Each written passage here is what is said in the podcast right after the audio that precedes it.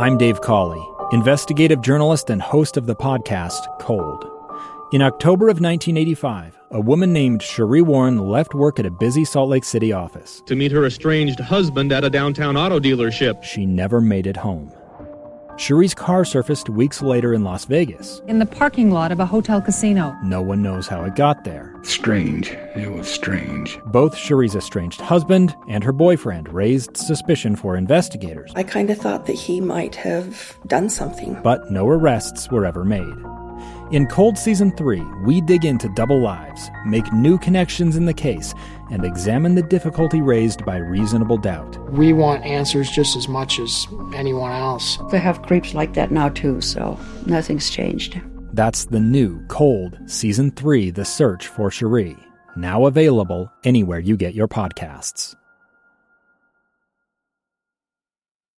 Okay, yeah, hold, uh, hold on one sec. Yeah, uh, sorry, I'm just uh, I'm finishing up an email here. Yeah, it's about Facebook. Yeah, the the bosses said the the latest picture that I posted uh, excessively adorable. I believe that's the quote that I just made up. So if you make your way to Facebook right now, what you're going to see is.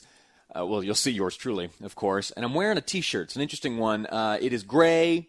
Uh, it fits very well, and it has uh, like an artistic rendering of a pizza, pepperoni pizza, across the chest. Uh, about eight slices. There should be nine. One's missing.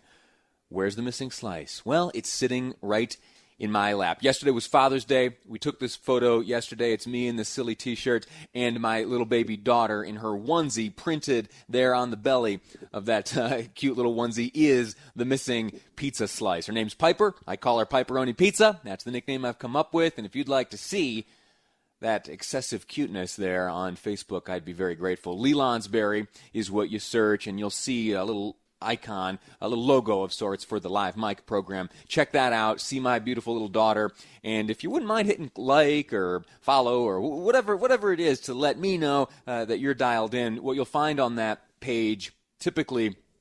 In addition to photos like that, the, the research that goes into the topics that I cover here on this program each day. Producer Amy and I, throughout the morning, and the rest of the team, uh, Frank and everyone, we uh, scour the news. We are touching base with sources. We uh, have uh, you know access to, to, to information, and we try to put that all together, and we try to deliver it in this form uh, in succinctly uh, a method and mode as possible. And on the Facebook page, uh, we'll share sometimes the links, some of the questions that we have, all of it there. Lee Lonsberry is what you search. Look for the live mic icon and logo, and you click there, and you're on the page, and we're off to the races. So that's uh, my little bit of self promotion.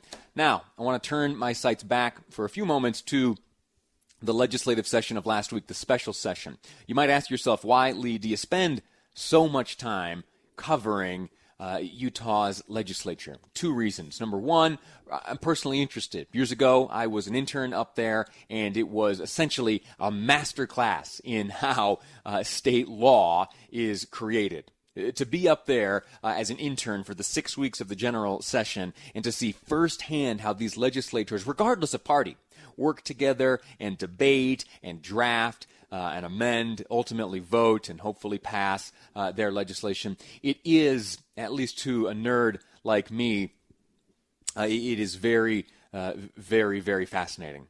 And it is very important, uh, number one, because here in the state of Utah, uh, we, we do things very well.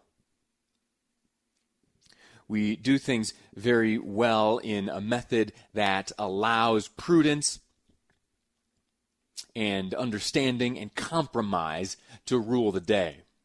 There are certainly uh, some up there uh, who are focused on who are focused on uh, politics and such like that. Uh, and who would like to get their name out there, maybe uh, m- more so than they would like to get their legislation out there. And there are some self promoters, sure, but our numbers are lower in that arena than elsewhere. Anyway, uh, let me move on here for just a moment. There was a piece of uh, legislation uh, that we were watching, a piece of funding, uh, actually, and what what this comes from is uh, uh, it's an app that has been being developed for various sectors of the Utah population, and in schools, you've known about this for a long time. It's the Safe UT app. It's the app that allows uh, your children to reach out when they need help or to uh, report something. If they see something, this is how they say something. The app has also been developed for use by the Utah Army National Guard. And the service rendered to those members of the Utah Army National Guard is that they are able to, if they uh, feel some sort of mental distress, if they need some help, uh, they are able to, for free, reach out via this uh, app and seek the help that they need. Well, there was a third arm of this app. And the app, this time, like the students, like the members of the Utah Army National Guard, this would now be tailored specifically for use by first responders here in the state of Utah. It's uh, alleged and estimated that first responders here in Utah that they will witness over a hundred instances of trauma in their career. Now, that's a very broad category, uh, but things that, that fall into that category are uh, very violent scenes at car accidents, very violent scenes uh, in homes, either self inflicted or domestic violence or uh, some sort of violence on a home. You work in law enforcement long enough, you will start to see these things with more and more regularity. And for some, that's a heavy burden to carry. For many, it's a heavy burden to carry.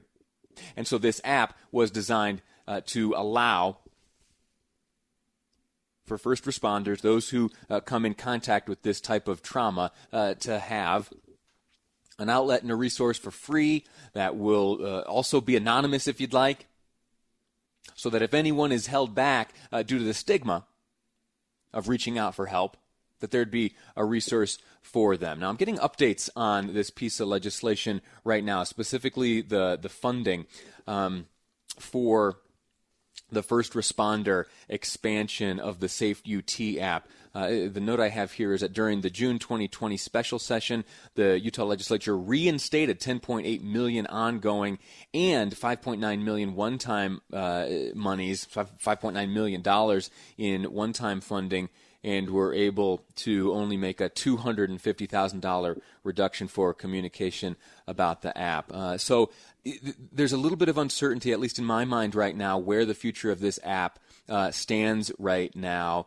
But I, I, do know that, that, there's a state senator who's a friend of mine uh, who is behind all of this. He and I are going to connect, and I'll uh, uh, report to you as soon as I have that information, the full story on the future of this first responder app. Now, I just, uh, it, it breaks my heart that there is a stigma associated with reaching out for help. I understand it. I mean, I, I get it.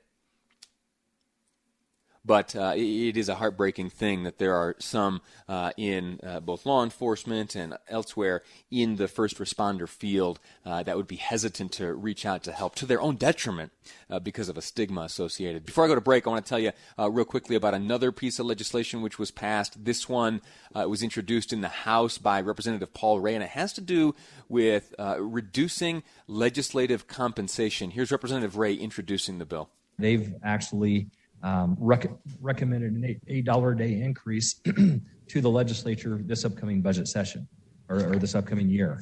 And so what we are doing here is we're saying, look, we've stopped other all the other uh, state employee pay raises, and we need to stop ours also. So this resolution just rejects that recommendation from the commission uh, for the for the small pay increase. I admire that, and the, and the, the principle on display there by Representative Ray is very simple. The way, one of the ways that the legislature went about cutting costs and being able to take care of all the services it funds typically, the ones uh, so important to the functioning of this uh, great state and specifically its education system is by halting pay increases across uh, state employees. And so while there was a schedule in place which would have allowed for an increase in compensation to the legislators as they reported for duty uh, during the general and special sessions, Representative Ray, via this House Joint Resolution 502, said, uh, hey, you know what? It's really uh, probably a little bit hypocritical if we were to take a pay increase in the face of these uh, budget challenges we're facing, and especially if we are handing down news to all state employees, letting them know that hey, you know, you're not going to be getting that uh, that raise you'd been hoping for. Uh, yeah, sorry. So, got to tighten the belt. He uh, and ultimately supported by you know the majority of legislators across both the House and Senate uh, they all agreed to to tighten their own belts and to reject the scheduled pay increase. I think that's noble. I think it's admirable. I do, though, later on want to talk about legislative compensation. It's a delicate, delicate issue, almost a third rail uh, in a sense, uh, where you know Congress. Looking at Washington, Congress can only increase its own compensation. But can you imagine how that looks? Well, anyway, someday you and I will have a conversation about uh, if members of Congress are paid enough. My hot take is that they're not. Anyway, we'll get into that later on. We're going to take a break right now. When we come back, we'll be speaking to uh, student body vice president of East High School. He, he's since graduated, uh, but he's in that he's in that span of time between high school and college where so many Utah teens find themselves right now looking for jobs. Turns out the job market for teens right now is pretty dismal. We're going to get his experience next, see if he has any advice for his fellow in betweeners. That's coming up next on Live Mic. I'm Lee Lonsberry, and this is KSL News Radio.